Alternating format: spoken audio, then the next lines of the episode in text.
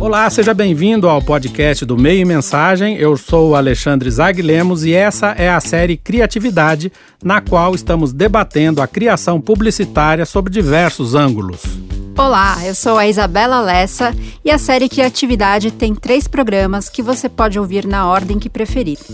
Esse aqui é o episódio Coração, no qual vamos falar sobre diversos temas, mas especialmente sobre a importância das emoções nas mensagens que as marcas endereçam aos consumidores. É isso aí, então fica com a gente que tem conteúdo sobre o Wave Festival, sobre o Cannes Lions e também um bate-papo com a Joana Monteiro, uma das criativas mais importantes do Brasil e do mundo. Para começar, vamos ao quadro Insight Sonoro. A gente pede nesse quadro para alguns líderes criativos trocarem uma ideia sobre o tema central do episódio, que nesse caso aqui é o coração. O primeiro convidado é o Eco Moliterno, que além, além de ser desenhista e caricaturista, com trabalhos que ilustram reportagens de várias revistas, como a Veja, trabalha como Chief Creative Officer da Accenture Interactive, na América Latina. Perguntamos para o Eco qual que é a importância da publicidade ouvir o coração das pessoas. Bom, o batimento cardíaco ele vai ser cada vez mais a ferramenta mais eficiente de personalização da comunicação ou seja, a forma mais efetiva das marcas atingirem os consumidores de uma forma verdadeira, no momento em que as pessoas estão com uma determinada emoção. Porque se a gente olha a evolução da personalização, tudo começou com a impressão digital, né? A partir do momento que se descobriu que cada pessoa tinha uma impressão digital diferente. Hoje a gente está vivendo a era digital disso, ou até, digamos, a era visual, onde a gente desbloqueia e personaliza o smartphone olhando para a câmera, tem leitura, leitor de íris, enfim, a gente está nessa era hoje. Só que no futuro vai ser a era cognitiva, onde o coração é o grande instrumento, porque o coração é verdadeiro, você não consegue burlar o coração. E por isso que ele vai ser mais efetivo, porque não tem como você mentir e não tem como você racionalizar isso. Ou seja, você vai, vai estar direcionando a sua comunicação para a emoção das pessoas, que é a ambição de toda a marca e de toda a peça publicitária, emocionar as pessoas. E mais do que isso, você vai poder direcionar a sua comunicação e segmentar a sua mensagem de acordo com a emoção de cada um ou cada uma. Por isso que para mim essa é a grande aposta do futuro em termos de, de evolução da comunicação, porque cada vez mais as pessoas estão usando wearables que medem a pulsação cardíaca. A partir do momento que essa nova ferramenta, esse novo índice for cruzado com tudo que a gente faz, ele vai ter um lado efetivo muito massificado e muito funcional. E uma coisa é verdade, né? A gente fala muito da inteligência artificial vindo aí e está chegando, e as máquinas vão ter uma capacidade de processamento maior do que os humanos, fato. Mas jamais vai existir uma emoção artificial. A emoção é só verdadeira e ela é medida por algo que nós temos e que as marcas, que as máquinas jamais terão, que é o coração. Nós convidamos também o Rafael Urenha, que é o chefe de criação da DPZ-IT, uma das maiores e mais criativas agências do Brasil, que atende, entre outras, a conta da Renault e está sendo muito falada neste momento por uma campanha que deu vida aos personagens do desenho animado Caverna do Dragão. Nós perguntamos ao Rafael como a cultura pop pode ajudar a publicidade a atingir o coração das pessoas. Por definição, tudo aquilo que vira cultura pop já conquistou a mente e principalmente o coração das pessoas. É assim que uma música, um filme, uma imagem, um personagem de uma história ganham popularidade, ganham tantos fãs. Quando a publicidade se apropria desses elementos, o que ela está fazendo é utilizando um gatilho, um atalho para essa emoção acumulada e cultivada por anos na memória afetiva das pessoas. Isso não é um recurso novo, e mais do que nunca a publicidade precisa fazer um uso inteligente dessas referências, de uma maneira coerente que não ofusque a marca, que dialogue com a mensagem de uma maneira que só amplifique o seu impacto. Ainda mais hoje em dia, em que a internet virou um grande acervo coletivo super acessível de tudo que é e do que ainda será um dia cultura pop. O que fizemos aqui na DPZ com a campanha de Renault é um ótimo exemplo. Só um carro como o Quid Outsider, um compacto robusto que subverteu todas as expectativas da sua categoria, poderia fazer o impossível.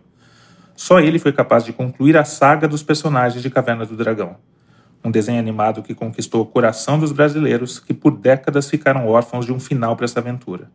Fãs do desenho agora são fãs da Renault, e assim todo mundo saiu ganhando. E para fechar, o insight sonoro desse episódio Coração e continuando nessa onda de cultura popular, a gente vai ouvir o Felipe Simi, que é o fundador e o head de Creative Data da Soco. Ele também vai falar sobre o diálogo das marcas com os consumidores nas redes sociais, um diálogo que por vezes é movido a emoções fortes, paixões, ódios, o que demanda cuidado das marcas e das agências. Acho que hoje as marcas elas estão buscando coisas muito parecidas, né, na hora de você conseguir ganhar o coração dos consumidores. É, e uma delas que se passou a ser um pouco essencial é a relevância cultural. Né? O quanto que essa marca, de fato, ela está inserida na cultura popular. O quanto ela faz parte do dia a dia desses consumidores. Né? Então, a partir do momento que isso se torna relevante, faz necessário uma marca pensar em como ela entra nessas conversas do dia a dia. Porque a gente está falando de cultura, a gente está falando de conversas, né? No final do dia. É... E aí o que aconteceu foi que a gente sai um pouco daquele raciocínio de flights de campanha para transformar cada oportunidade num flight de campanha. Então, de repente, hoje aconteceu é, uma oportunidade que foi detectada nas redes sociais, ou, em, ou, até mesmo em grupos fechados de WhatsApp, grupo fechado de Facebook, e que aquilo a gente está vendo que vai se tornar uma oportunidade que as pessoas vão começar a falar muito, como que a marca pode entrar nessa conversa? Então, a agilidade é essencial. Você tem que pegar essa marca, entender como que ela pode participar dessa conversa, produzir muito rápido para entrar no ar, dependendo de como forem duas horas. Porque 24 horas também pode ser tarde demais. Né? Antes a gente falava de surfar uma conversa no dia seguinte ainda era relevante, amanhã já tem outro assunto. Amanhã, de repente, o que é culturalmente relevante hoje já não funciona.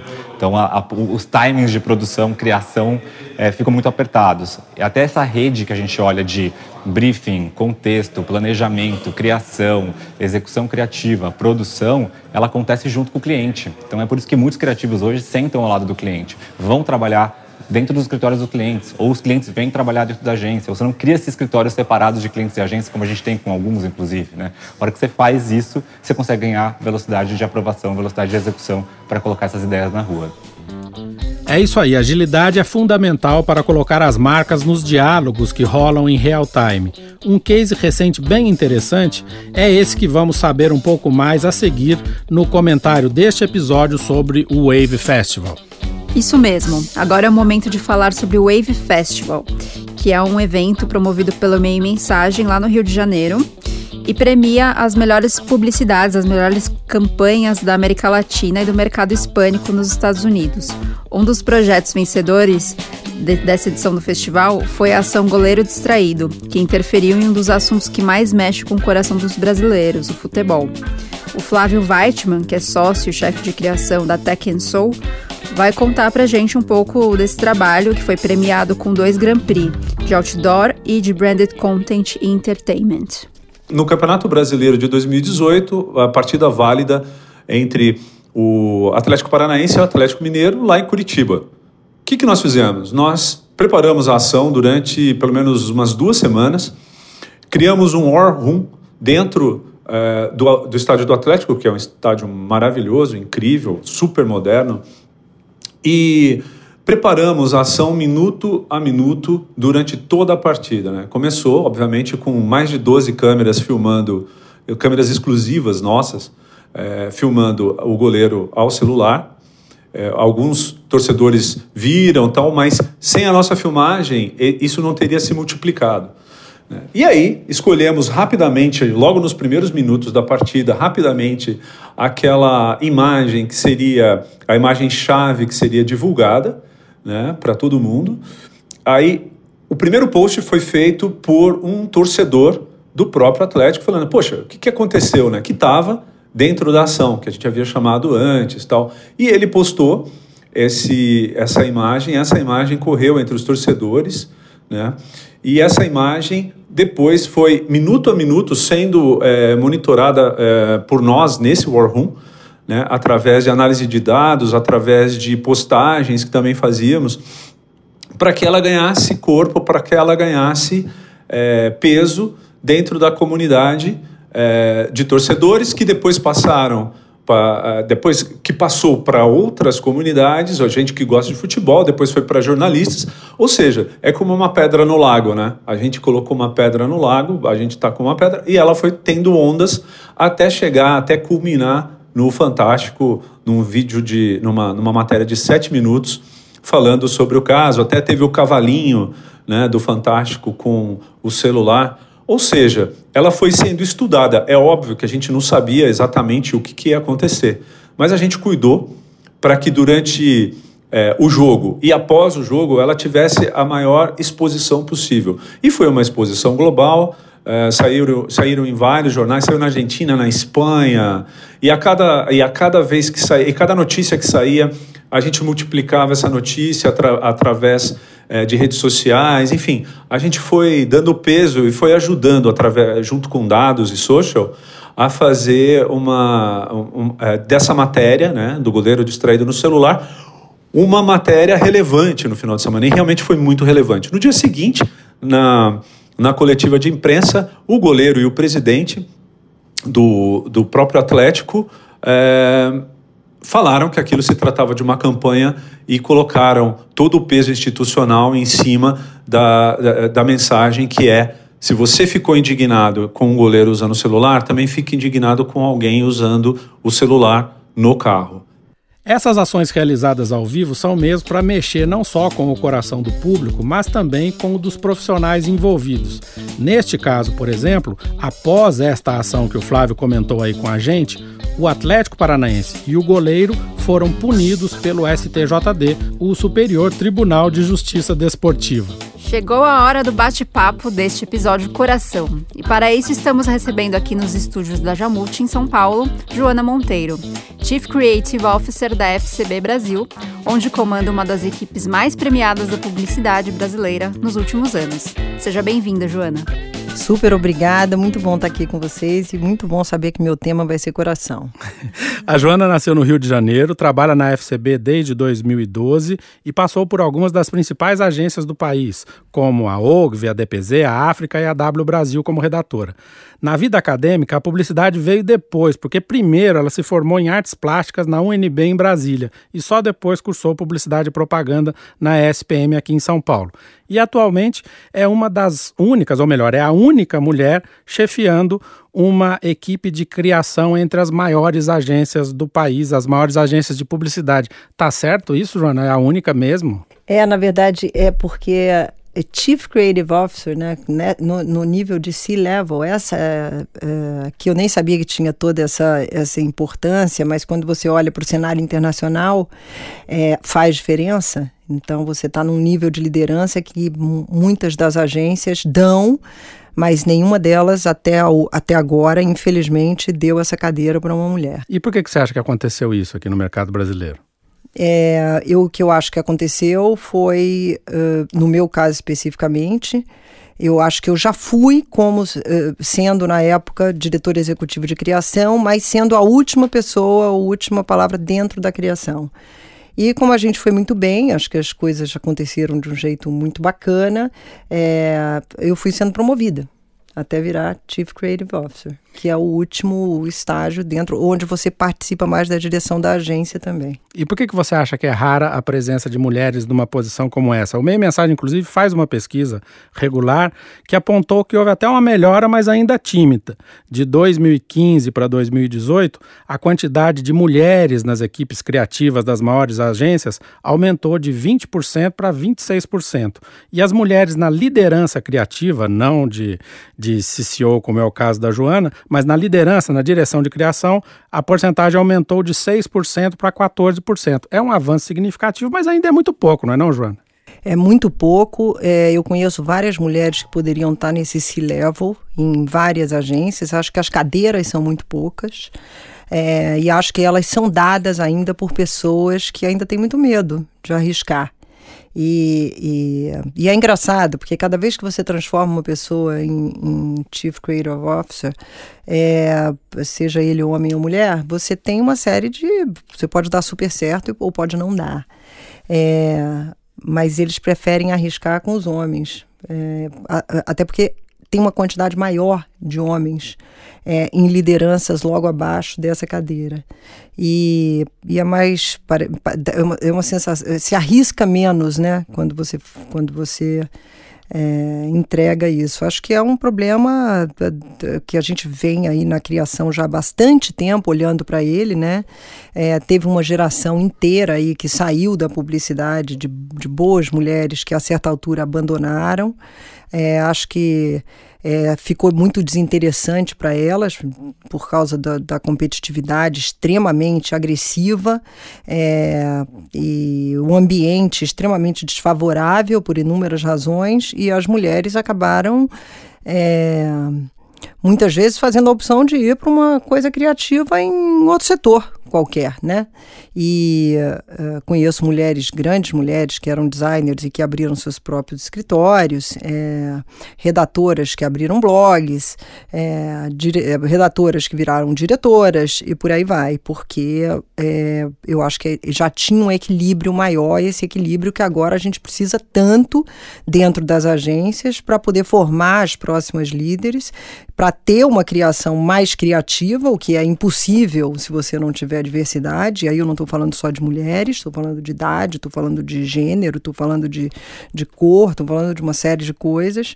Então a gente está precisando reinventar esse ambiente para que as mulheres é, permaneçam, né?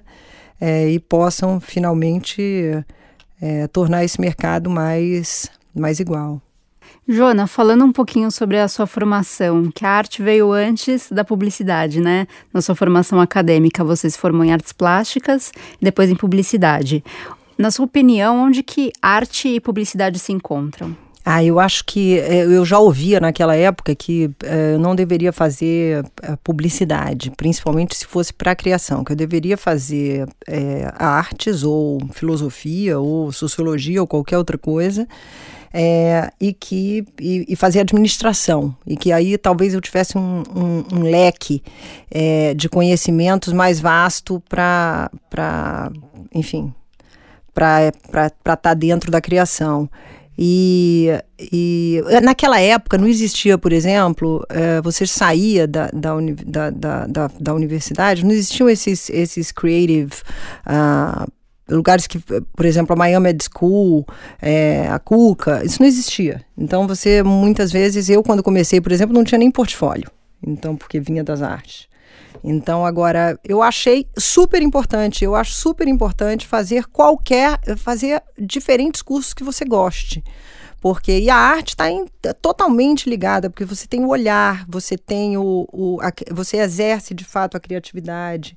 É, acho que tem coisas muito interessantes, mas em diferentes cursos. No meu, por exemplo, eu tenho uma história que para mim ela é, ela é muito. É, importante, assim, é, e, e, eu estava fazendo uma, uma aula de, de desenho, é, e com um cara super famoso e tal, que era um professor super bacana que a gente tinha no Instituto de Artes. E put, quando eu peguei uma borracha, ele falou assim: O que, que é isso? Eu falei: Uma borracha. Aí ele falou assim: Mas assim, você não pode apagar coisas aqui. É, essa é uma aula e, e tem muitas coisas que vêm dos erros inclusive a personalidade do desenho e tal. E, e, isso é tão legal, porque eu sempre me lembro disso, porque é exatamente isso. É, é a gente precisa poder ter a liberdade para é, errar e discutir esse erro e ver, porque muitas vezes é através desse, desse arriscar que você chega em coisas mais criativas e mais legais. Mas quando você chegou no ambiente da publicidade, você encontrou um ambiente receptivo para o erro ou foi diferente? É, é, bom, aí a gente vai ter que falar um pouquinho de, de como a economia acaba impactando nisso daí também, né? claro. né? E, e como a gente está agora num momento bastante complicado, eu acho que o medo de arriscar tem sido um problema para a gente. E eu acho que é, não existe inovação, e quando a gente está numa, numa, fase em que a gente precisa tanto de inovação e tecnologia e criatividade, é, você ter o medo de errar é, é a certeza é, da coisa morna, né? De uma segurança que vai garantir a sua invisibilidade o, correto, né? Você pode não errar profundamente, mas seguramente você não vai acertar brilhantemente. Então, é, essa, essa é uma discussão que tem que estar sempre na pauta, porque é, é preciso poder arriscar É, claro que com responsabilidade, com experiência e tal, mas é preciso poder fazer experiências e é só fazendo que você aprende. Isso também é muito legal, isso também vem muito das artes, sabe? É, você tem que fazer. Não existe você. A gente tem essa coisa do espírito maker lá, que é exatamente isso. Você não descobre o que é melhor, ou não descobre coisas novas, ou não descobre muitas vezes que aquilo que, que você pretendia fazer talvez tenha que se adaptar de um outro jeito se você não fizer. É, isso é, é, isso é uma, uma, acho que é uma filosofia fundamental para a gente ter cada vez mais. Legal. Nesse cenário aí que você está descrevendo, e imaginando que a gente está aqui no episódio Coração e que hoje em dia tem a, o poder da mídia, tem o poder dos dados, tem uma a, eh, tentativa de investir em conteúdo, como é que você acha que fica o aspecto emocional da publicidade nesse contexto tecnológico todo? Então, eu gosto muito de falar da tecnologia invisível, né?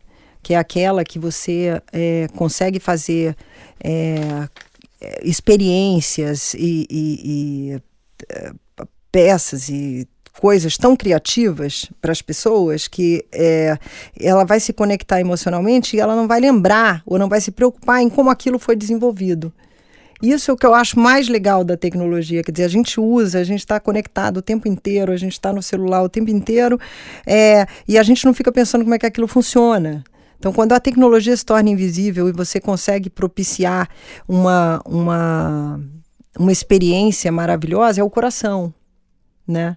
E aí, é, eu acho que essa tecnologia invisível é uma coisa que a gente procura bastante ter na, na, no, nos, nos projetos que a gente tem de tecnologia e inovação. É, muitas vezes nem é a última tecnologia do pacote mas é a forma nova como você encontra para usá-la. Então, quando a gente fez, por exemplo, o, o, o bracelete da Nive, era um beacon, que é uma tecnologia antiga. É, no entanto, ele foi usado de uma forma que, que traz para você uma, uma, uma, uma, ligação emocional entre a marca e aquela mãe que está tá tendo a sensação de segurança do seu filho, que ela nem fica pensando como é que aquilo funciona.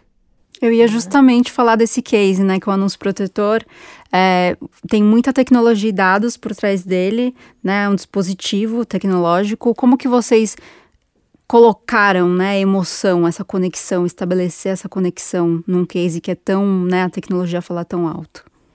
É, a preocupação é sempre você ir além do que o produto já oferece, né? Então é um produto muito ligado, a Nivea é sobre proteção é, é, e cuidado. Então, todas, toda essa linha de coisas que a gente vem fazendo ao longo, do, ao longo dos, dos anos para eles vai além do produto, né? Então, é, os, os, o, a, a, mas fala exatamente sobre como essa marca garante a você é, proteção e cuidado. Então, além do que ele já garante de 100% de proteção pelo seu próprio produto. É, agora, em relação a dados, que eu, eu te perdi ali no começo, é, os dados estão aí para a gente minerar da melhor maneira possível é, e usar é, de uma forma inteligente. Então, assim, não é uma questão de dados, é o que, que você faz com eles, né? Você precisa minerar esse, esses dados e, e, e, e, usar de forma relevante. Ele é muito legal, a gente não vai mais viver sem eles, porque eles ajudam você a conhecer e ter mais profundidade sobre, sobre o consumidor e sobre as pessoas. Agora, é, tem como é que você lê esses dados, onde você usa, que é, que é diferente, né? Você usa dois jeitos muito claramente, né? Um para você se comunicar e um outro para você vender, que é um, um, outro uso de dados. Então, assim, isso, dados é, é um assunto que vai ficar aí para para de eterno. Agora, a questão é o que, que você faz com eles, né? Como é que você usa para poder conectar num outro nível, num nível realmente é, é, que conecte uma, uma, essa marca que, que descubra o que, que de fato é relevante para as pessoas, que essa é a história, né? Você descobrir o que, que de fato é relevante, que, que, que tem a ver, que aquela marca pode fazer pelo seu consumidor. Se você chegar nisso e oferecer alguma coisa que é de fato relevante para eles, é, você, você se conecta com, com esse consumidor de uma forma muito mais poderosa. E, Joana, falando sobre o que é relevante para o consumidor, o que consegue tocar o coração do consumidor, existe algum ou alguns elementos que sempre falam com o coração das pessoas, na sua opinião? Algum, alguns elementos são certeiros, né, para atingir as pessoas? Ah, não, não, não tem receita, né? Eu acho que você tem que descobrir dentro de cada um dos, dos, dos, dos seus clientes né, o que, que é relevante. Então, é, uma coisa, por exemplo, é, e algumas coisas que a gente sabe que, que todo mundo se interessa. Então, a gente fez agora o binóculo da Nívea. É, você sabe que o câncer de, de, de pele está aumentando profundamente. Você sabe também que as pessoas não se preocupam com isso, mas ao mesmo tempo, se uma marca vier cuidar dela neste sentido é, e mostrar para ela, chamar atenção para o fato de que ela acha que está segura, mas de fato ela não, não, não usou ou não nas, em algumas partes que são exatamente as partes que mais têm câncer, por exemplo, é, ela, na hora que você aborda essa pessoa e dizendo, olha, eu queria que você visse que você não passou em todo o seu corpo, do jeito que deveria ser, ela fica super agradecida e ela realmente muda o comportamento, que foi também um pouquinho do que a gente fez com a boneca. É uma coisa que você não esquece mais. Quando você for passar o, o protetor, você já fala, putz, é mesmo, eu tenho que passar aqui na orelha, eu preciso passar aqui no. Eu passo aqui, mas eu não passo na minha barriga, eu passo no, no, no ombro, mas eu não passo nas costas. Então, é esse tipo de, de coisa que eu acho que toca o coração que é assim, quando você consegue mudar um comportamento de alguém, é, é porque você se conectou num nível emocional diferente. Joana, então encerramos aqui nosso bate-papo. Muito obrigada pela sua presença. Obrigada a vocês, gente. Foi muito legal, muito rápido. Vamos falar agora um pouquinho sobre o Cannes Lions, o Festival Internacional de Criatividade, que aconteceu agora em junho na França, com extensa cobertura do meio e mensagem.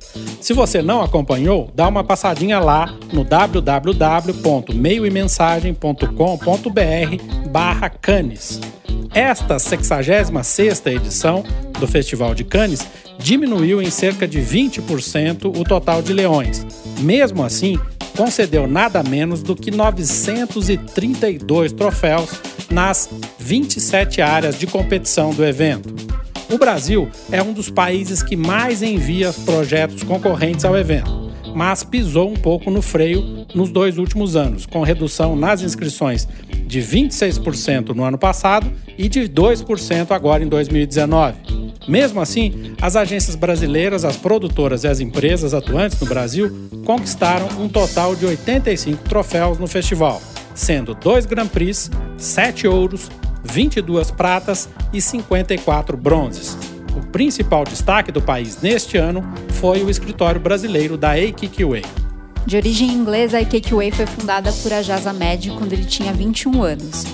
O escritório brasileiro foi fundado pela dupla de criativos Hugo Veiga e Diego Machado em 2014. Eles já trabalhavam juntos como dupla criativa na Ogilvy, inclusive foram premiados em Cannes com o case Retratos da Real Beleza, criado para a Dove. Mas voltando ao festival, neste ano o escritório paulistano The Cake Way São Paulo foi a agência brasileira mais premiada com dois Grand Prix.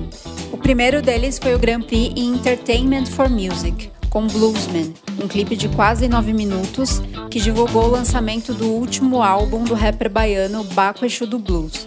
O trabalho foi desenvolvido com a produtora Stink e a Koala Lab, plataforma de música do Koala Festival, e também teve participação do próprio artista. O segundo Grand Prix foi na categoria mídia com Air Max, criado para a Nike. E essa foi uma conquista curiosa para a agência, já que eles não têm departamento de mídia. Chegamos ao fim deste episódio Coração do podcast Criatividade e para terminar vamos ao happy end relembrando jingles históricos da publicidade brasileira. E aqui um caso especialíssimo, o jingle número 1 um da Brahma, cantado por ninguém menos do que João Gilberto. Muitas marcas já foram cantadas por intérpretes importantes da música brasileira e internacional.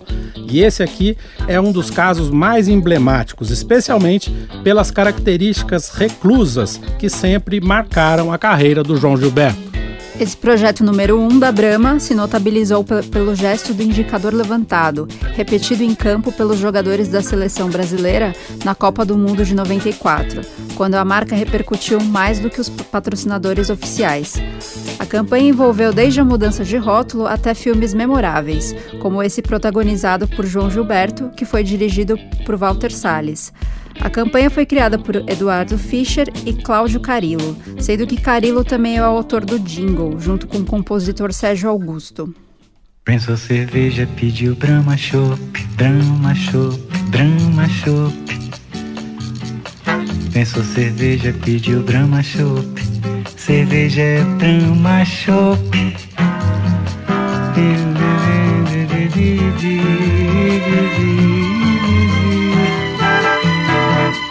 Pensou cerveja, pediu Brahma Chopp, cerveja é Brahma Chopp.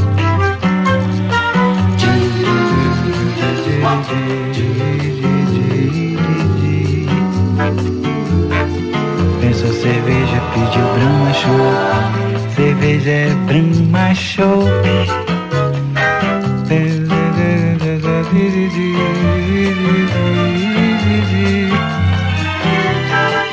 Pensou cerveja, pediu Brahma Show. Cerveja é Brahma Show. A número um.